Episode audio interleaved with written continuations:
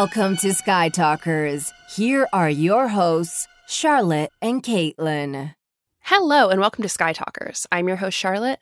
Hello, I'm your other host, Caitlin, and welcome to this week's Mandalorian episode where we are talking all about Chapter 6 The Prisoner, Another The Sanctuary. Thank God. This continues to stand out.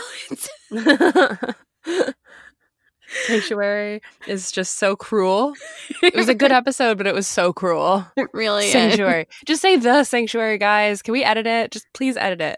What if what if it was a mistake, you know? And and like next year or in the next season when we go back and look at season 1, it'll suddenly be the sanctuary. Wow. I would I would really like that because I would too. we need it. But I'd also like to ask Jon and Dave and Bryce Dallas Howard why the the was omitted and whether it was a conscious choice. Right? I just I because remember- if it it could be a conscious choice of being like the as that episode stands as like an episode that exists in the middle um after like it's like a transition episode so i can see it not having a the but i want to i just want to know the choice behind it or lack thereof it just feels like a huge oversight Yeah, like a big outlier. Someone had tweeted at us. They were like, "Can someone please put the the in sanctuary for Sky Talkers Pod Sanity?" please like, uh, yes. From your tweet to Jon Favreau himself. I just like I don't understand. i don't either i That's the really don't It's like I just need to know the reason. Yeah. Well, someday we'll find out. Regardless, this episode was called The Prisoner, and it was written by Christopher Yost, who has written for Marvel in the past, specifically a screenwriter on Thor The Dark World and Thor Ragnarok, and Rick Famuyiwa.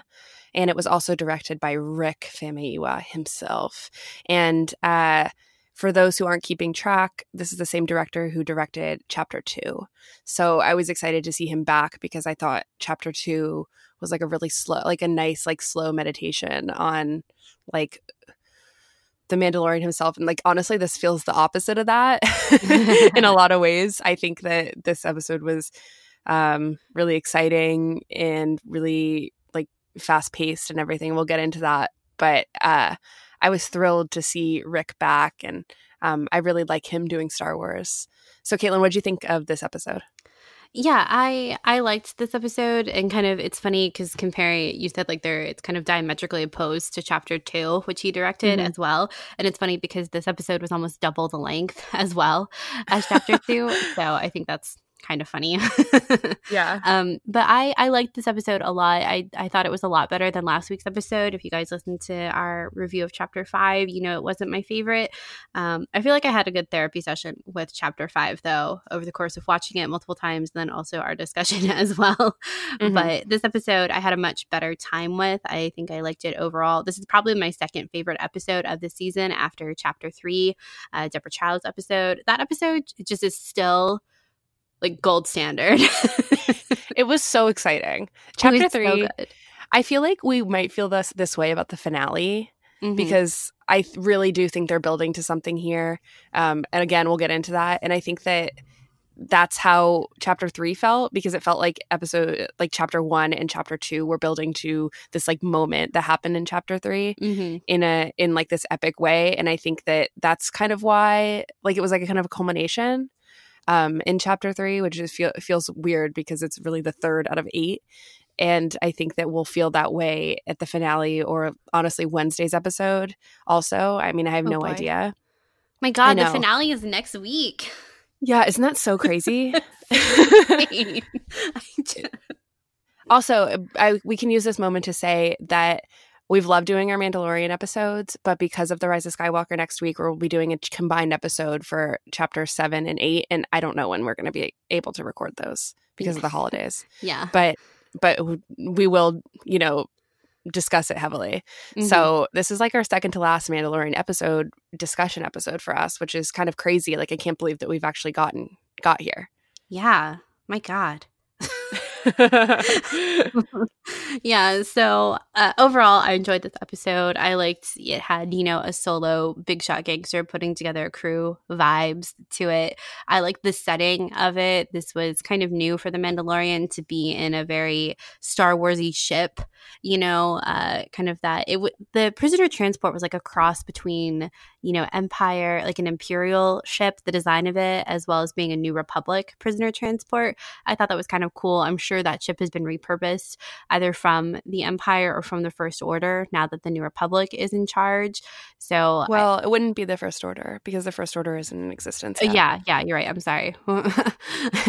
we also watch Resistance today, so like timeline messed up. but you're right. Yeah, so an Imperial um, ship. So it was probably repurposed from uh, the Empire. So I liked getting the visuals of that um, because we have been on so the, the show has been predominantly desert planet. And so Sanctuary was a big reprieve from that. And that's part of what makes that episode stand out so much. And um, this episode does too. And the setting, I think, is a big piece of that. Yeah, Ugh, I, I really, I really liked this episode too. I wouldn't say it's my second favorite. I don't really know what is my second favorite now, but I think this is definitely up there in top three. Um, I really liked it. I thought it was a really good balance between goofy and intense action. And it was like, it also kind of felt a little bit animated in the way that we see all these different characters of different species. Like, it's surprising to see like uh, really cool aliens. I don't know. I feel like I've gotten used to live action Star Wars kind of staying away from that as a main character. And here we have, you know, I, I will get this name wrong and please don't come for me, but the Devil Ro- Devilronian, whatever, the Devil Man. I can't believe he's like a main character. And then we have a Twi'lek and a live action Twi'lek. It's super cool. You know, two live action Twi'leks, one that is wearing like a wife beater type t-shirt and then another one who is, you know, hissing. It's just like so goofy and cool. And then uh, we have, I don't know, I really, I liked the characters that were introduced in this and I liked them even more watching it the second time. Mm-hmm. I think that with Star Wars, it's just so interesting. And I said this last time, but watching something the second time, knowing how it ends, you get i get a lot out of it when i return to something mm-hmm. and especially something that feels new or goofy to me i'm able to like it i it, the first watch kind of breaks down the barriers of me judging it based off of goofiness and then the second time i watch it i'm able to absorb those goofiness in, in like a really positive way. Not that i didn't do that the first time but i think that i'm able to like kind of breathe a sigh of relief and enjoy it rather than like wonder how it's all going to end especially because this episode had so much tension mm-hmm. i just enjoyed it the second time around a lot yeah the the mandalorian does a lot as far as i mean every episode we've been introduced to a slew of new characters that are not carried over. I think Greef is the only one that's really been carried over, and mm-hmm. the Nick Nolte not. and mm-hmm. so you do need that moment to like get used to them. And I think that that's um, something I'm enjoying and not enjoying about the Mandalorian at the same time. It's because like every time we get new characters, then I then I find myself kind of subconsciously going, okay, does this feel like Star Wars? And like readjusting to the new dynamic that's being set up in the episodes. And and I think that that is is a challenge because the Mandalorian himself doesn't speak as much, and even though he he and Baby Yoda are continuous, they personally don't have a lot of dialogue to I don't know just kind of acclimate you more. And so I find myself having, like I said, to like readjust every time we are getting new characters, which is every episode. And so you're right. I think the second viewing really does alleviate a lot of that because you know how it's going to end, you know what these characters are going to do. And this episode in particular, I found myself enjoying it even more and I had a really good time with this episode in the in the first viewing. Um, I just I like the tension. I was really surprised at a lot of the things that happened in it, and like I said, I liked the setting of it so much. I thought it worked really mm-hmm. well, and Um, one of my favorite moments was at the end with which character? I think it was the um, Bill Burr character, and it's after the Mandalorian has kind of gotten all of the other members of the crew taken care of, and you know you've got the red lights flashing, and the Mandalorian just kind of disappears and reappears yeah. behind the Bill Burr character. I was so shocked. Me too. Me too. That was so good. The thing is, is I really do feel like this episode was so well directed and also well edited. Mm-hmm. I think that the tension, you know, all those things are really created by like a director's vision and then a communication with the editors. So I have to commend like the editor, honestly, because I think that it was pretty flawless the way that the different cuts and um like the lighting and everything really all built to such a tense episode that I really felt like the stakes were super high. And I, there were several moments that I was like scared and didn't know how things were going to end. And that is hard to achieve in television when you have like a set amount of episodes and you kind of know that X story is going to be picked up later. And it's, it's interesting because you're like, oh, the Mandalorian, like, what's the most dangerous thing that I can think of the Mandalorian being like what situation is the most dangerous that I can think of the Mandalorian being in? And I think being separated from Baby Yoda is probably like number one. Like, and I think that that continuously happens in this episode. First, by constantly leaving him, and then when he was like thrown into the prison cell, and when you know you have four separate people um, after him, like when everything kind of turns on the Mandalorian, I think that you wonder how that's all going to end. And then also you have Zero, the droid, who is kind God. of hunting Baby Yoda. And that was so, like, that was nerve wracking. And I had no idea how that was going to end. And I think that that the episode did a really good job of building that tension. Also, the music really did a great job of building the tension as well. It's not just the editing, it's not just the directing, but really set the tone for oh my god i need to be alert here and you had made a comment before to me offline about how like each of the characters has a different music cue mm-hmm. which i mm-hmm. thought was really yeah, cool too. i thought that this episode maybe maybe not since the first episode that the music really carried the plot forward with this one it really had I don't know. I, I think the soundtrack to The Mandalorian is so unique and and is one of the biggest strengths of the show overall. But this episode in particular, it really carried the plot forward. And yeah, all of the characters have different um, music cues when they're jumping from the Razor Crest into the prisoner transport. This just little one-off note that is really indicative. You know, it's it's it it's kind of like a character defining moment for them, how it sounds. And the Mandalorian is the last, of course, and he has that, you know, whatever it is. you all know what I'm talking about. um, but he has that. Um, he has that music cue, and I just thought it was really great. And the music really stood out to me in this episode. I love how when the Mandalorian is doing something on his own, the music is never super intense. It has this like action quality to it, but it's not there's not kind of this ticking time bomb behind it either. It's very it's very assassin like i don't really know how to describe it when he's in kind of combat situations with other characters i feel like the music picks up on the tension between the two of them and almost more so the character he's fighting because nine times out of ten the mandalorian's gonna win but even when he was you know trapped in mm-hmm. the prison cell and he's you know he's got to figure out a way to get out the music never like I don't know, it never goes that extra mile to be super heart pounding because the Mandalorian himself is going to figure out a way to get out of that situation. I will say that this is the first time in these situations where the Mandalorian is separate from Baby Yoda that I felt the Mandalorian's stress a lot more. I felt his stress a lot more about Baby Yoda in this episode than I did in the last episode when Toro, the young bounty hunter, had him captured.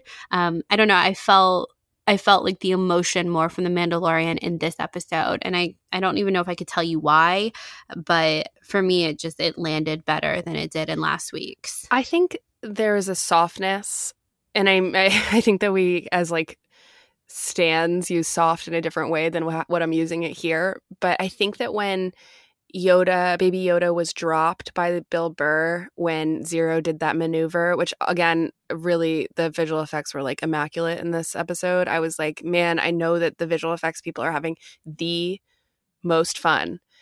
Mm-hmm. You know, animating and, you know, illustrating the way that the Razor Crest is moving right now.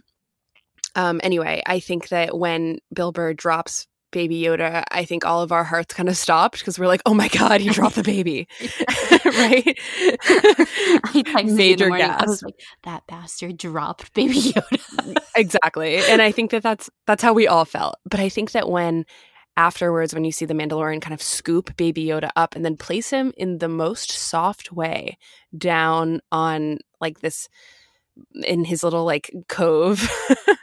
and it was the complete opposite of what we saw Bill Burr do. And I think that even those quiet moments of understanding that he really cares about the baby and in that moment he was worried about him and his first thought wasn't wow my ship is you know what the heck just happened and the droid is driving my ship and you know i hate droids whatever right and i think that his first thought was to help the baby and get him to safety. Mm-hmm. And I think that just even that, I think it was like even 30 seconds of that split moment is enough for me to understand that the Mandalorian is putting the baby first. Yeah, yeah. I I thought the like the helmet, the mask acting in this episode really stood out too. Especially, I think the episode asks you to pay attention to it more because all of the rest of the crew keep talking about it. And the like when the when the uh transport opens whatever the cubby that baby yoda is in i guess his bedroom at this point. Um, his cubby when he opens it and you see the mandalorian's like head tilts you can almost see that expression of shock of of oh no. And it's made me i mean we talk a lot about what's going to happen when the mandalorian takes off his helmet. I will say i don't like how this episode made me question if the mandalorian is sleeping around with his mask with his helmet on. Didn't really appreciate that. But oh i thought it was great. I thought it was really funny but also i was like i don't i don't want any form of this visual in my head and it made me wonder a lot for the first time, I think, in this episode about what exactly would we see on the Mandalorian's face in this situation because he is so calm and collected. Is he actually? You know, and this, um, I think this is a question we've asked before, but in this episode specifically because I could feel that emotion and kind of tension about what's going to happen with Baby Yoda. And I think that was also compounded by the fact that Baby Yoda was actually out doing things rather than just kind of mm-hmm. being constantly scooped up by other people. That was really welcome in this episode too. And I loved how he basically outsmarted Zero uh, yeah. by hiding from him so I think that I found myself wondering a lot, you know, what exactly would we see on the Mandalorian's face if you know, once he's locked in that prison cell and he realizes that they're all going back and Baby Yoda's on board that ship and he doesn't just need to get out of this situation for himself. Like he needs to get out of it in order to get back to Baby Yoda and protect him. Mm-hmm. Yeah. I thought that, and even at the end, when just kind of skipping ahead, it's kind of what we do in this episode um, in our episodes here. We don't really have like a huge roadmap about going through it uh, piece by piece, but I think that in the end, when Baby Yoda is like when they've gotten away and like all has gone according to plan, and we see how things have kind of sh- sh- uh, shaked, shook out, shook out with with uh, with the prisoners and everything.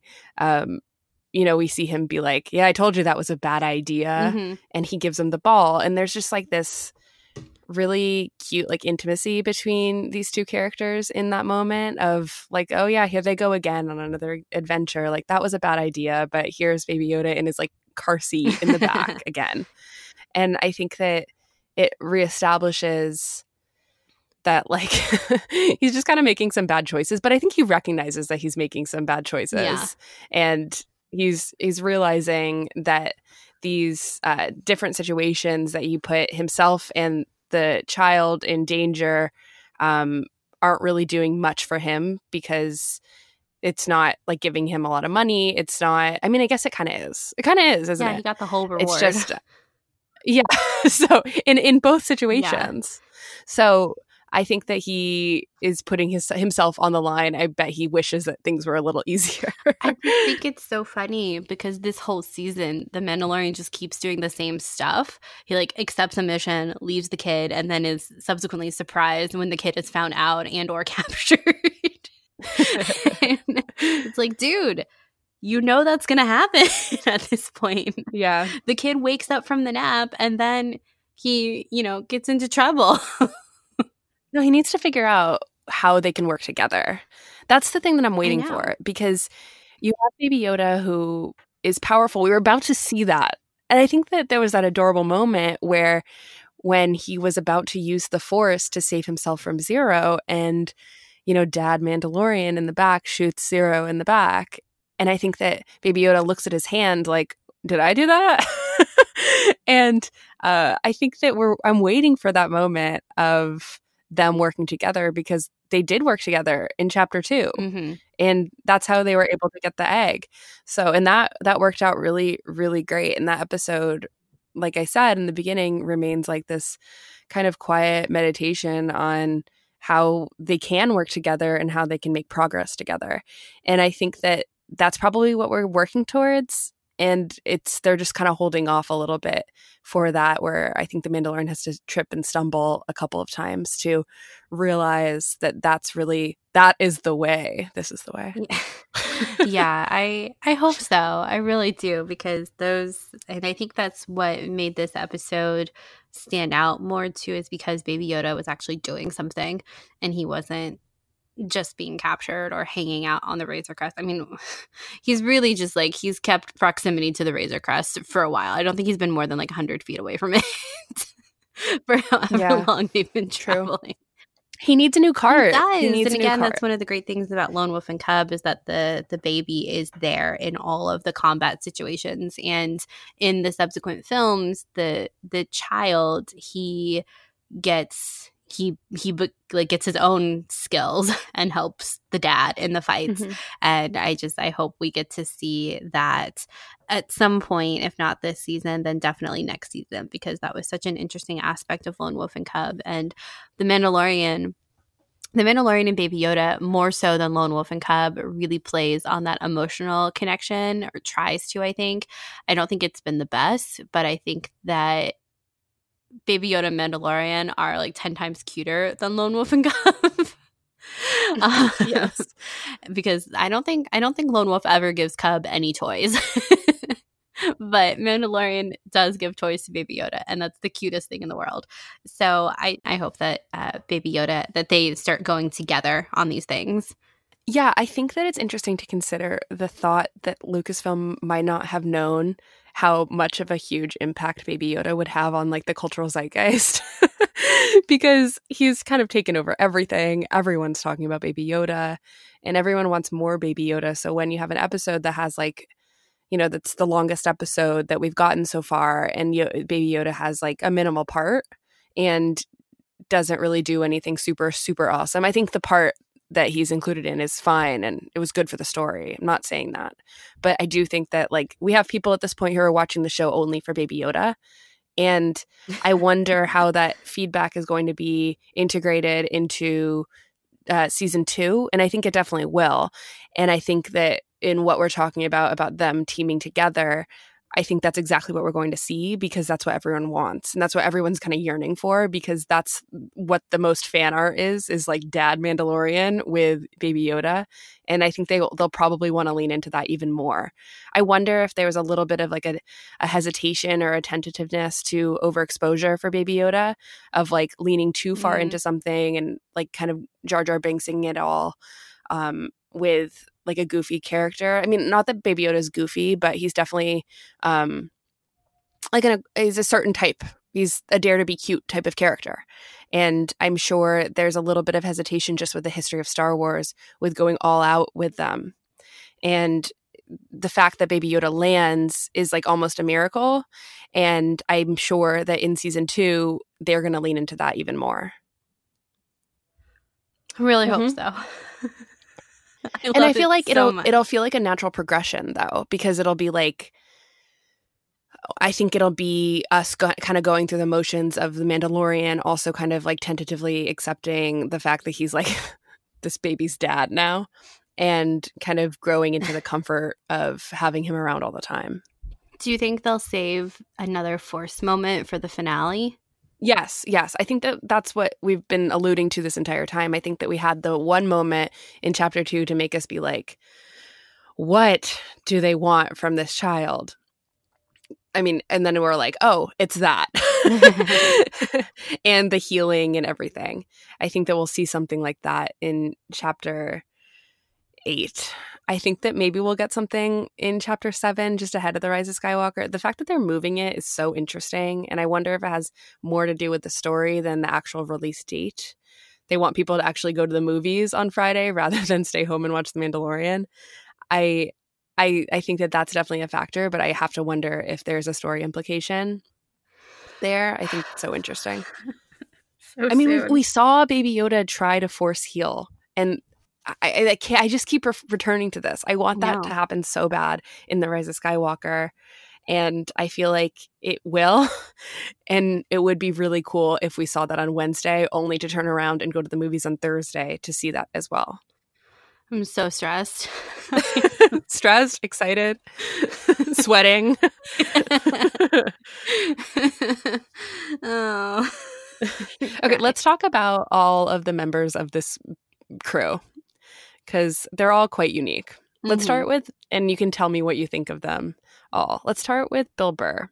So there's been a lot of conversation, I think, of Bill Burr, the co- comedian. I knew nothing about this guy before this and I live I live in Boston. Like I had no idea who this guy was, and uh, because of that, I didn't really have any attachment to him at all. But I thought I saw people like commending the fact that he was actually a pretty good actor, which I agree with. I think that this guy kind of settled into this character pretty well. I think that if we hadn't really talked about this yet, but if you can kind of consider the fact that Christopher Yost, the writer, comes from a Marvel background, I think that there's definitely um, a sort of bad guy, uh, Guardians of the Galaxy type vibe to this episode. Like it's a very contained Guardians of the Galaxy, but what would happen if the Guardians like everything went wrong? And not that that doesn't happen in Guardians of the Galaxy, but I think that they're all kind of bad people. And I think that he, Bill Burr, is probably more of the Rocket Raccoon archetype, even with the accent and everything, than not, except Rocket has a heart of gold, and I don't think Bill Burr's character does at all. No, definitely not. I think that this this episode definitely ran the risk of these characters being too exaggerated in their yeah. archetypes and i think i think it definitely leaned into that sometimes um, but overall i still think it worked really well and i liked the bill burr character like you i, I really had no prior knowledge about him. So I think that was kind of good for us coming in and mm-hmm. not having any kind of background on who he was. But yeah, I I liked him. I enjoyed his at first I didn't like his holster situation. It felt Oh, the thing in the back? No, the ones on the front. I, I was like, this is too much. This feel I wasn't sure if I if it felt real to me. It, like mm. it almost looked costumey, kind of a critique I had of last week. But on second viewing, it didn't it didn't really bother me as much. But I liked his his second or his third blaster. I guess that like he controls remotely or something. I, I don't really know, but I thought that was so kind cool. of cool. It's not something we've seen a ton of in Star Wars, so I liked kind of that differentiation.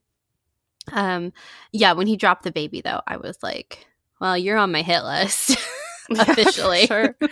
I like the joke of the fact that he was a sharpshooter and that they were like that I th- I think the intention was the Mandalorian was like gonna roll his eyes or be like I think he said something like that doesn't mean anything yeah. And he was like I never missed or something like that. no he was because he was like I wasn't a stormtrooper because and the Mandalorian was like that's not saying a lot. And he's like but I wasn't a stormtrooper I, I, really liked that because it just I like leaning into the fact that stormtroopers always miss. yeah, yeah. they have no training. Um, right. I think probably my favorite person in the crew was the devil man, the the one with the horns. I I thought it was funny in their introduction sequence when he was like, "As you can imagine, he's our muscle." I was complete. I thought his combat sequence with the Mandalorian was really good. It was really surprising. I sent this text to Charlotte too while we were watching it for the first time. I said, I wonder how often the Mandalorian has to like restock basically the butane in his flamethrowers on his on his gauntlets. I think because he gets so much use out of them. I've never seen someone so trigger happy with a flamethrower. it's so good. He, he uses it all the time. But I really I thought their combat sequence was one of my favorites in the episode and I was totally surprised when he slammed the door on him, but he was able to lift it up again. I was like, whoa.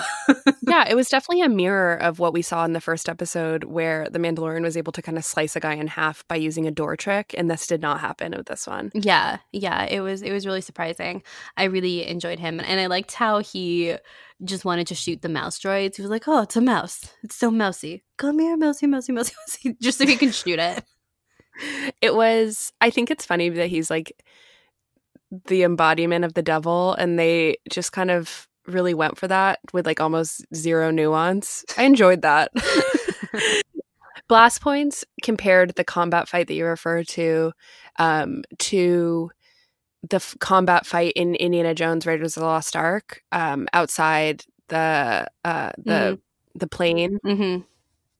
with the huge guy. Really, yes, I think that's a really apt comparison, just because I think that it that is so hand to hand combat, and Indy uses a lot of tricks that he had gotten away with previously, and they just don't work here. Yeah, and it's the same situation and both of those are both such tense scenes um, where you're like oh my god how's he gonna make it through? Like wow he's getting really beat up. Yeah. Yeah and, that's a really great and, comparison. It's yeah it's yeah exactly it totally like worked. Mm-hmm. yeah and then Zero the droid, I think, is another introduction of the Mandalorian really hating droids. I actually really like this tidbit. It's kind of um, the Mandalorian's kind of like Achilles' heel that he really doesn't like droids because of the prejudice that he has over droids. I suppose killing his parents in that flashback that we saw in the first and second episodes, in the third episode too, the, the first and third episodes, and I I feel like that's going to come back around because it's definitely a character flaw that needs to be refined and changed, just given everything that Star Wars has kind of stood for in the past four years about like droids have emotions and the whole like droids rights situation, which um, I think gets a lot of conversation over whether or not that was executed well in Solo or not. I don't think that's really the question. I think that that's what Star Wars is kind of going for these days is to try to uh, I, I don't know. Like, I think that the Mandalorian really needs to get rid of that prejudice and how can you rise above it? Um, I don't think that this episode necessarily helped because I don't think Zero was, was a good, good droid to, um, to kind of change that prejudice. But I, I think that that is, I, remains a really interesting thing, uh, an interesting facet of the Mandalorian's past and I can't wait to learn more about why he really thinks that, like to clearly define it. But uh, Zero was really funny in this episode and really scary. Imagine if next season, like by the end of this season, the Mandalorian also like ends up adopting like his own R2 or BB unit or a D-O, and it's just like the Mandalorian, Baby Yoda, and now they're a cute droid. That would be great. I would 100% before that, and I hope that happens. Yeah, I think the droid thing is really interesting because it, it's it's something that's come up almost every episode, a lot of episodes, but there hasn't been any explanation to it. And this this episode was great because we've had people who have known him for a long time. I think it's funny how everyone recognizes that like that this is our Mandalorian even though he has a new helmet and they've never seen his face. I think it's kind of funny that they're all like, "Oh yes, this is ours." this is the men this, this is the Mandalorian that we know. but even though he has a new helmet and like um Xi'an notices that she that he has a new helmet too, a new armor and stuff like that, but she still knows that it's him. I just think it's funny. I'm like, how? How do you know? I think it's almost the ship that's there. Too. That's true. Yeah, that, that's probably true too. The, having the Razor Crest there is definitely a calling card yeah. as well. But it just, mm-hmm. I thought that well, we'll we'll get into that a little later. But yeah, so Xi'an, the other Twi'lek or the first Twi'lek, uh, she was definitely a very exaggerated character. But I I liked how she handled knives. Again, you know, could play into Rise of Skywalker some. I don't know. I feel like we don't see knives very often in Star Wars. And so it was kind of cool that this was a part of her setup. I liked she was she was so um like vibrant in everything that she said and her emotions and I don't know, she just you could tell I've, I've seen some people kind of compare her like she almost had a harley quinn vibe about her and i kind of get that because she was a little uh, I don't know, all over the place, but in like an enjoyable way, I think, for the way that this episode was set up to be a heist situation. And I I don't know. I I found her I liked seeing her on screen. I thought she was fun. And I liked the intrigue that she presented too and the fact that she's known the Mandalorian for a long time and so much so that she knows the the tagline of this is the way and she even kind of mocks it. Mm-hmm. And you know, you know, have you ever seen him without his helmet off? And she's like, "Oh, you know, lady never tells." I thought that was so intriguing and the way that they kind of drop those tidbits of like, oh, well, you know, ask him about what happened on, I think it's like Alacor 4, or, you know, some planet, um, because they do have history together, uh, whether or not it is any kind of physical relationship or not, but they have gone on missions before together. And I, I like seeing people who talk about like the Mandalorian's past because I think that that's the thing that's really interesting about the Mandalorian is that even though he is this not marauder, but he's like a he's a bounty hunter. He, you know, does hard jobs. He isn't afraid to, you know, slice a guy's head off at a bar. But at the same time, he has this weird principle about him that is is kind of in juxtaposition to some of the things we have seen him do and some of the things that people like Zelan have uh, alluded Dion have alluded to and I'm sorry if I'm mispronouncing her name um, as far as like the decisions that he made on that planet way back then or the things that he did and it makes me wonder if there's something that happened where he stopped working with a group with a crew regularly and then went to work by himself um, because you know him talking about like that whole standoff with we haven't even mentioned it yet, but Matt Lanter made a cameo in this episode. Mm-hmm. But that whole standoff where he was like, "We're not killing anyone. We're not killing it." Like he was very adamant about that. And I don't know. I think it's it's been interesting seeing kind of that principle play out when a character like Xi'an kind of implies that maybe he didn't always have that same character or that something happened and he kind of became more isolated himself. I don't know. There are just a lot of questions that I still have about the Mandalorian's past. Yeah, I think that actually this is a really good moment of character development. I think that he had such a quick temper. He was willing to almost burn the Jawas with his like f- flamethrower situation in chapter 2 when he didn't get his way. But here we have him who kind of sticks to this idea of kind of justice in his own way and his principles and the idea of this is the way doesn't mean anything that is super cruel. It really means he sticks to this kind of this code this byline this um, understanding of complete justice. I think there's a good line with quinn and the mandalorian at the very end after we don't see what happens to each of these prisoners as the mandalorian fights them Quinn goes, You killed the others. Mandalorian goes, They got what they deserved.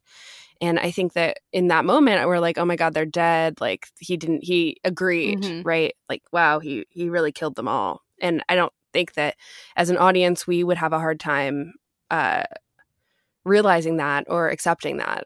So when later it is revealed that he really put them in prison, um, in a prison cell, that his, is his idea of justice. They got what they deserved, but they didn't deserve to die. And I think that even maybe in the beginning, like the first time we see the Mandalorian, he is so ruthless. Um, and that I think that we're supposed to return to that first scene, the cold open of the entire um, series, and remember that that's who we saw in the very beginning. But now he is truly a man of principles, and he is not above throwing these people who at this point know too much about the Mandalorian. They know that he has the child. They know everything basically about them. One of them has even slept with them. And I think that there's like this level of the fact that the Mandalorian probably could have gotten away with killing them, but he didn't because he is honestly is probably a better person than any of them. Yeah. And I think I think that that development has been really fascinating to watch. Yeah, I was really surprised that he left them alive, given that they do know about Baby Yoda. And I guess the good thing is, um, this might we might find out that something else happened. Is that Zero the droid is the one that's actually gone? I mean, I'm sure they can fix yes. him. Will they? I don't. I don't think so. Um, was uh, he? Yeah. He wasn't in the cell at the end, right? I don't think so. Now that you mention that, I don't remember. I don't, I don't think, think, he, was he was either. But he's the one that saw the message from Greef and was like, "Oh, that's yeah. interesting." And so I, I, I would not be surprised at all if we find out that he transmitted that message somewhere else to else mm-hmm. about, you know, look at this interesting thing with the Mandalorian that I found out. But I was really surprised that the Mandalorian left everyone else alive given what they know about Baby Yoda and the fact that they're now on a New Republic transport ship, prisoner ship. I don't know. I very interesting choice he made there. it really kind of begs the question of like, okay, so in the past few episodes, we've been dealing with the fact that you know there's a tracker for like there's like a hundred billion trackers out for the child I don't think that this episode led us to believe that this crew knew anything about those mm-hmm. trackers or even had a tracker themselves. But regardless, they know about the fact that the Mandalorian, this bounty hunter, could come up somehow that that's who they're looking for, that everyone is looking for him because he has this asset. And I think that in the last episode that left us on such a cliffhanger that was not resolved in this one, we understood that um, Ming Na Wen's character, uh, Fennec Shand, did not that knew that he had a child that the asset was a child and i think that if she is alive and what what, what was happening at the end i think that that is only going to come to a head honestly in the the final episode or next episode or something like that where there's now this like almost network of intelligence around the fact that the Mandalorian has this kid. And um, it's not a secret is what i'm saying. It's kind of whispered throughout that everyone knows that the asset is with him and that the asset is a kid. It's not just like this question mark thing is. yeah because it was initially. Of what it is. Yes it is like okay yeah i've seen that. So if there was ever a photo that went around now that there's there's like yeah tag him on instagram. A, a wanted poster or something. I mean that happens in star wars. We've mm-hmm. seen like mm-hmm. a wanted poster before um, then there's three people in New Republic prison who could use that as a leveraging. I don't, who knows, to get out or, or something like that. They know where to find him. Um, not that the New Republic would want the, the child, but uh, maybe they would. Maybe I don't know. Would. This this is like that theory I brought up last week that a friend had sent me about like if it was Luke at the end of the Mandalorian, and how we don't think it is like 100% it's not luke but it just makes you raise interesting questions. Like think about okay well what is luke during doing during this time period? And there's another yoda off like not offspring but there's another child of yoda's species out there. Does luke know about it? Do people in the new republic if luke knows about it leia probably knows about it. You know what i mean? I just think it like that theory in particular raised a lot of questions about what exactly the New Republic is doing.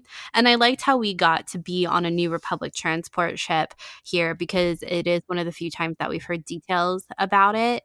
Um, I think the last time we heard it was when Greef mentioned in one of the first three episodes that the Mando could go to the New Republic if he was upset about what was happening about the child.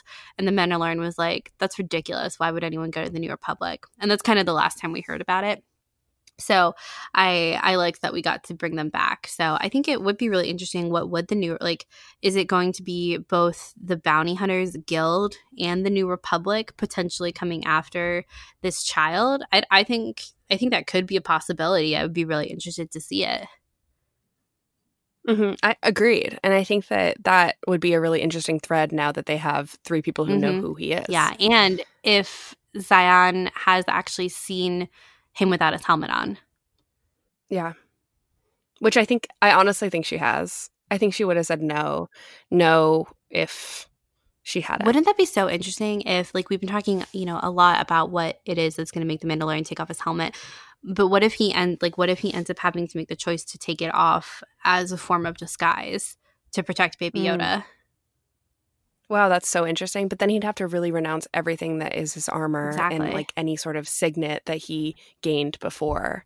Exactly. So if there is this wanted poster that goes around with his armor and like his insignia on it and stuff like that, maybe then he then it's like he's backed into a corner, basically. Wow. Into it. That's angsty. Yeah. I am too. I am too. So one of the things that was interesting this was something that came up so much in the first three episodes was the history of the mandalorians and what exactly happened to them and i really liked the discussion that the rest of the crew had while on board the razor crest in front of the mandalorian where they they're talking about, you know, like our Mandalorians really as great as everyone says. And they say apparently they're the greatest warriors in the galaxy. And then I think it's the Devil Man uh, member of the gang that says, then why are they all dead?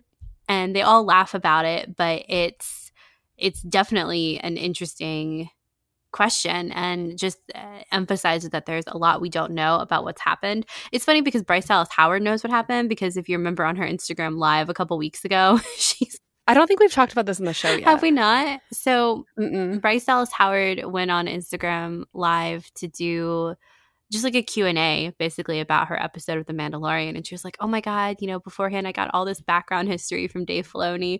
And she goes and gets these handwritten notes that Dave wrote and they definitely look like a timeline of events. And she's showing them and then she goes, "You can kind of see this panic, like this moment of dread cross her face where she's like, "Actually, you know what? I probably should have shown these." but don't worry, I took so many screenshots and I posted them in our Patreon Discord and I've never seen so many people being like, let's, you know, let's translate enhance. and yeah, enhance, enhance. Really. It was so funny. And I think that we were able to make some progress, but it's still like oh, it's just a blurry Instagram yeah, live photo. It was just so funny watching her be like, Oh, actually I should not. Basically, the yeah, the main takeaway though is that Dave Filoni knows exactly the timeline and it's pages and pages long. And Bryce Dallas Howard has that in her house, yeah. and she knows it, and so does Dave. And we're gonna get it someday. Some someday somehow. Yeah, I I think it's such a good question, and that's something that I thought would come up a lot more is seeing more pieces of that. And I still have questions about, you know, whatever planet we are on at the very start of the series, how there are all these Mandalorians that are there, but no one else knows that they're there. I don't know. I think it's very fascinating and there's a lot I don't understand about it, but uh, I enjoyed hearing the conversation here because it's like, yeah, they are the greatest, but apparently they're all dead. And like they are this rarity in the galaxy now. And they still have this weird prestige, you know, kind of like. Um, like an endangered species kind of thing. Like they're treated very reverently, but then mm-hmm. they're like, well, if they're as good as everyone says they are, why, like, they got defeated. So it's gonna, whatever they show it's going to be kind of devastating. By kind of, I mean truly devastating. We're going to be sad. Whatever happened. Yeah, we're going to be very sad because mm-hmm. Star Wars is tragic. we got a pin for that. we do have a pin for that. Celebration exclusive. yeah, I um yeah, I I enjoyed I liked the dynamic of the characters. I thought it was you know, they were trying to get under the Mandalorian skin and it doesn't work. And I said this earlier, but it really does make me wonder, you know, what would we see on his face if he wasn't wearing a mask or if they did take it off, you know? I I'm very interested. what a, extremely extremely interested. interested to see. And it, the weird thing is, is that Bill Burr's character even words it in a strange way. He says, um, "Let's see those eyes," which I thought was uh, really that is so good. Yeah, it was very I was like a little creeped out by it honestly, which I think you're supposed to be, but I was like, yeah, I'm with you Bill Burr character. Let's see the eyes. That, that, totally works though because mm-hmm. that's exactly I mean the eyes are the what the window into the soul. Mm-hmm.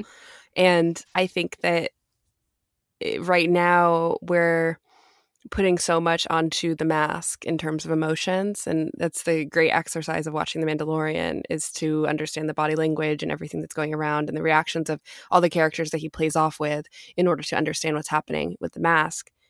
But bill burr even saying let's see those eyes i think is it's, it's pretty violating and like that's i think that's why you feel like it's creepy. I think the more and more they kind of hammer home this idea that removing the mask is uh, something that has to be like. I think that it's really invi- invading his own private space if anyone else does it for him. And every episode, you build upon that um, almost pressure for him to remove the mask and further realizing that at the end, whenever that happens and he takes it off and can never put it back on again due to his own principles that he's so, um, that he sticks to so uh, fervently that it will be his own choice and that choice will be so dramatic when it does happen. It's gonna hurt probably. It's gonna really hurt. It's gonna really hurt and it'll be a i think a beautiful moment that the internet will be talking about forever. Mm-hmm. Yeah. I liked how the tension in this episode was really good. I thought the pacing was really well handled. You said this at the top of the show about it being really well directed and edited, and I think that's true. I think there were a lot of surprises packed into this, you know, roughly 40 minute episode. Again, this is our longest, second longest episode of the season, and longest. Uh, I was really like when they rescue Quinn out of the prison cell and he immediately just like pushes him back in to it. And you kind of find out, I think you can kind of allude or assume that what Theon was referencing in the beginning of the episode about, you know, asking what happened on Alucard 4 or whatever the planet was. And the Mandalorian says, I did what I had to do.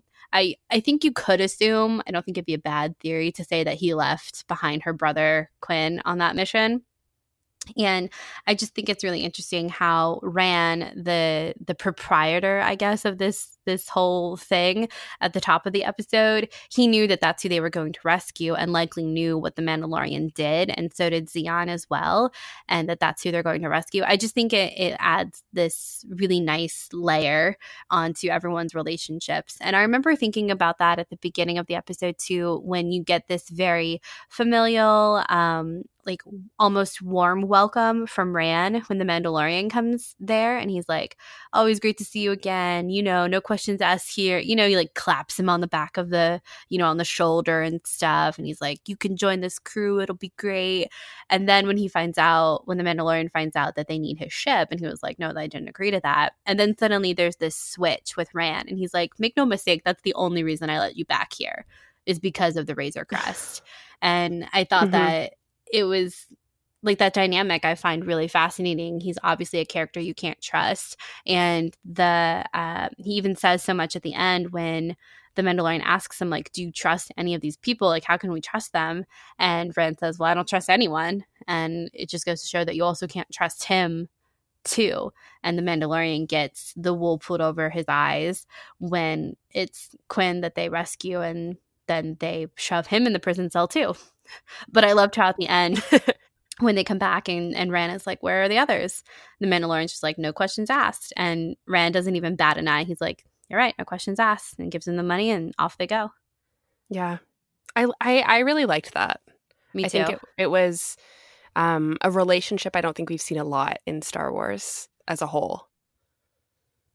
Yeah, I agree. I thought it was really well done and and I was really surprised at just the fact that at one Ran's comments in the beginning of the episode, the fact that uh, it was Quinn that they left behind, and they very quickly betrayed the Mandalorian at first. So the first time I watched it, I don't think I.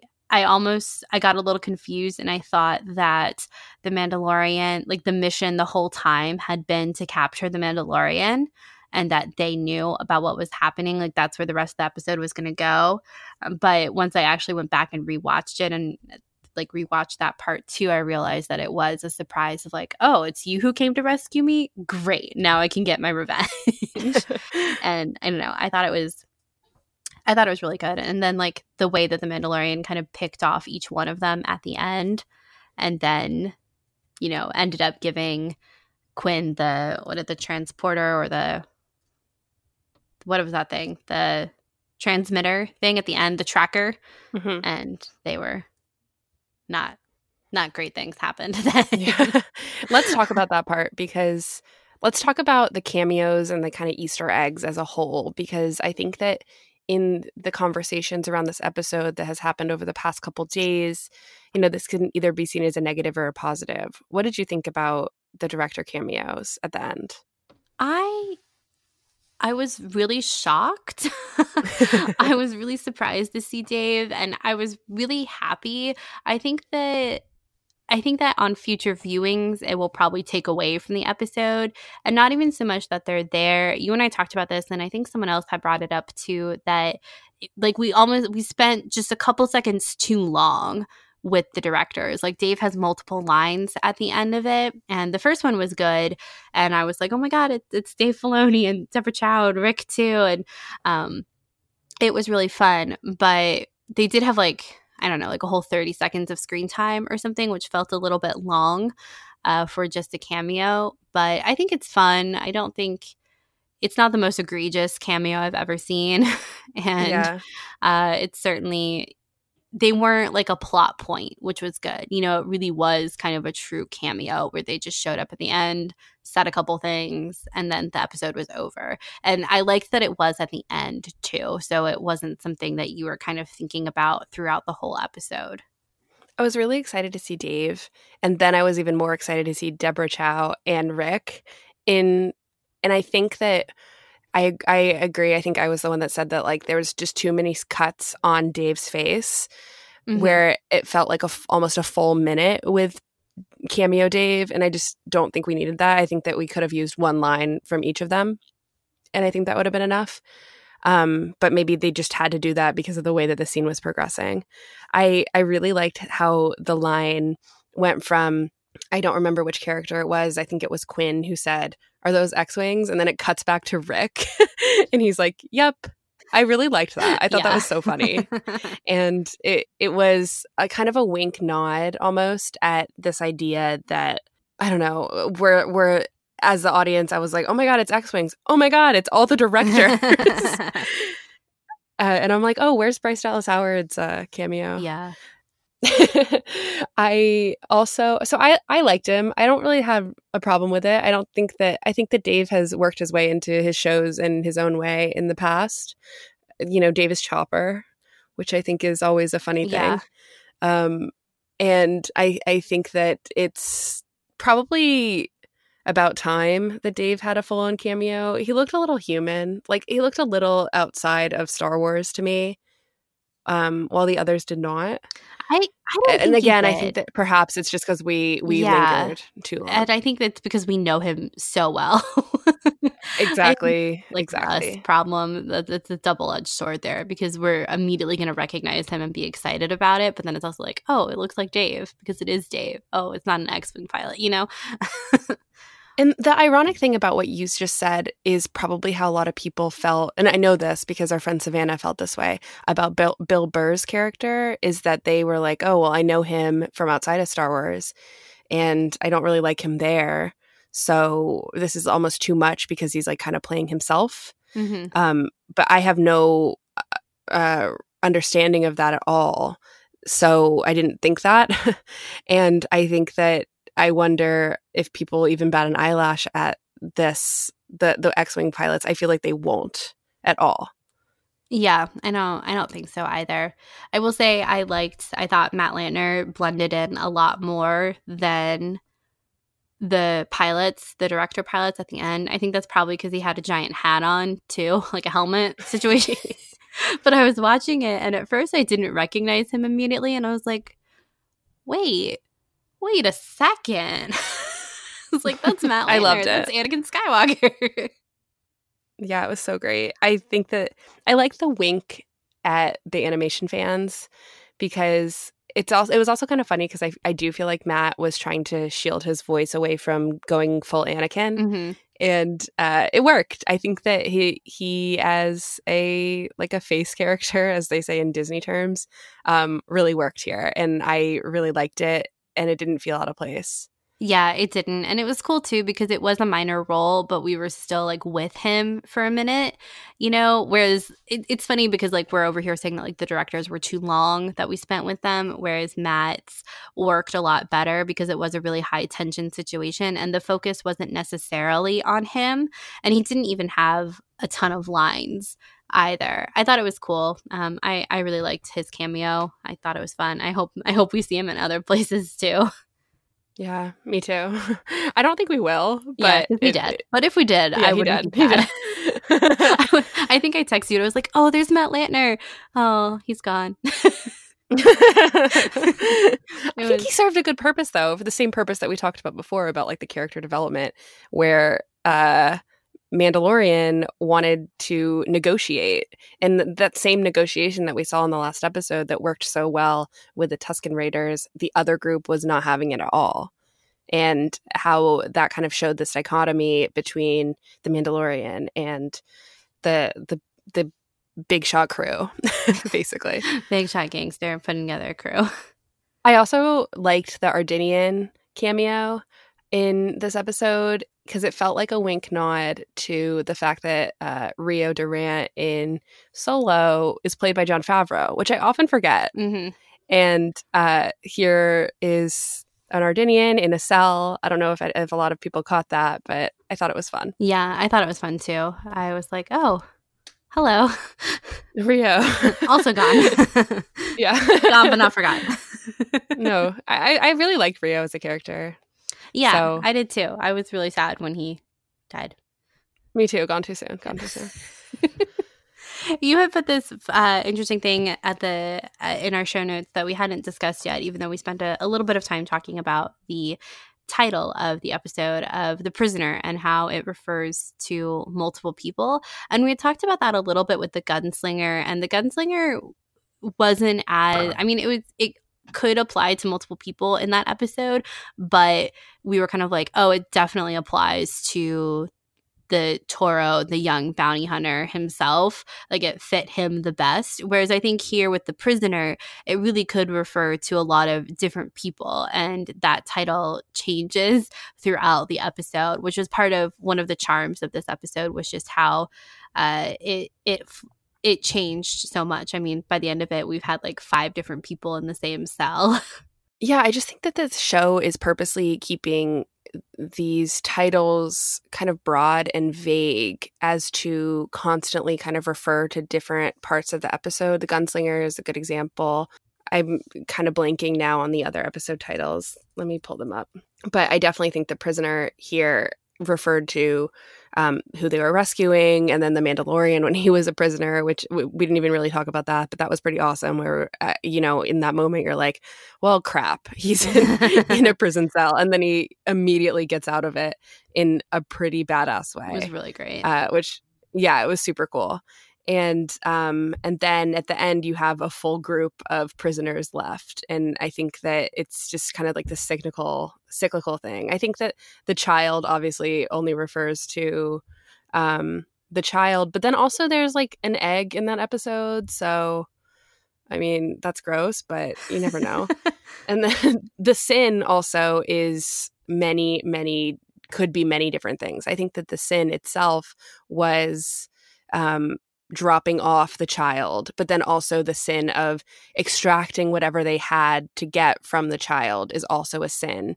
And then leaving the planet and kind of allowing for the Mandalorians all to rise to the top of this town is also a sin in itself. And then also going against the Bounty Guild is another sin. So there's many sins in the sin. Sanctuary, uh, we're just going to blow right past it that. It doesn't have a because no so it doesn't count. Yeah. it's so funny. Yeah. Yeah, I uh yeah, I, I liked I liked the I've liked all the titles, even even Sanctuary without its without its article in front of it. But the prisoner felt really fitting, I think, for this episode. yeah. I also really liked how like the hip hop music started to play when they showed the title. I really liked like we've we've talked about the music a lot, but I don't think I've talked about this specific moment where in the episode begins there's the cold open and then it goes to, you know, chapter six, the prisoner. And there's I, I just like uh the music is just so good. and this one in particular was like hip and cool. and, and I really liked it. Yeah, yeah. Like we said earlier, the music really stood out in this episode specifically, even more so than it has in the past. So I think all around, I had a good time with this episode, and I'm very ready to see what it has to show us on Wednesday, you know, a mere 24 hours before The Rise of Skywalker comes oh out. Oh my God. so that'll be great. We're getting The Rise of Kylo Ren on Wednesday oh God. and The Mandalorian. And then 24 hours later, we're watching The Rise of Skywalker. We are in Star Wars season, and it is just so much. Next episode is directed by Deborah Chow, too. So that's exciting. We're hit over the head with all the Star Wars. I was thinking about it earlier today. I was like, have we ever lived through a period of Star Wars content like we have the month of December 2019? No. No, It's just literally no. it's absolutely bananas. I just I'm like, "Oh my god, there's just been so much." I don't even It's know so how much, to process Caitlin. it, honestly. yeah, me neither. I really don't. Oh, okay. So, is there anything else we need to say about this episode? No, I just really liked it. And I think it's a I think it is definitely kind of a polarizing episode, but definitely not as polarizing as last week's. Mm-hmm. I'd agree. I'd agree. Yeah, I enjoyed this one a lot. It worked a lot more for it worked a lot more for me than last week's episode, and I'm I'm really looking forward to the rest of this week, which goes without saying. Totally. so, uh, like we said, we will be covering the rest of the Mandalorian. It probably won't be until 2020, perhaps, maybe before, but you can just keep a look out on our social media accounts if you want more information about that. You can find us most often on Twitter at SkyTalkersPod or personal Twitter handles. Mine is at Caitlin Plusher and Charlotte's is at Clarity. We will also we also are on Instagram as well as Facebook and skytalkers.com and our email skytalkerspodcast at gmail.com. If you haven't, press pause right now and go and leave us a review on iTunes. It helps other people find our show and it makes us really happy too. And if you're looking for other ways to support us, you can also head on over to our Patreon if you're interested in that. Yes, absolutely. And I want to say a huge thank you to our amazing patrons. Joey, Jason, Fiorella, Marty, Spencer, Kathy Gee, Jenna, Jessica, Mike, Thomas, Bridget, Shelbo, James, Kate, Nathan, Sam, Bailey, Eric, Kelly, Neil, Mary, Larry, James, Sarah, Susanna, Z, Cherie, Diana, Becca, Lynn, Katie, Courtney, Amy, Kelly, Jim, Swara, Bradley, Kristen, Eunice, Danielle, Matt, Eaton, Garrett, Debo, Irina, Edith, Jacqueline, Rachel, Lady Vader, John, Kevin, Ian, Raz, Lakshana, Candace, Ewan, Tom, Daniel, Heather, Brooklyn, Kimma, Jalea, Matthew, Captain Britain, Jackson, Carrie, Jackson, Raphael, David, Ada, Liz, Christian, Nicole, Jonathan, Rachel, Aaron, Brooke, Rebecca, Kathy, Ira Bell, Kimberly, Vundacast Productions, Christian, Adam, Megan, Courtney, Santara, Thomas, John, Megan, Kate, Matthew, Fernanda, Chell, Manny, David, Claudia, Kate, Lady Valkyrie, Jenny, Blessed Cheesemaker, Danny, Lumperaroo, Patrick, James, Hammy, Neil, The Dorky Diva Show, Megan, Stewart, Kyle, Jennifer, Kels, Chastity, Elia, Travis, Katie, Alyssa, Rebecca, Delaney, Angela, Allie, Natalia, Daz, Serene, Shireen, Molly, Miss Art, Rebuild, Matt, Jen, Jordan, Isabel, Camille, Amy, Jared, Claire, Brad, Caitlin, Rebecca, Helly, Scott, BJ, Casey, Lauren, Tom, Kirsty, the Clashing Sabers podcast, and Chuck. Thank you so much for supporting us. Your support means the world. Yes, thank you guys so much. And until next time, may the force be with you. May the force be with you.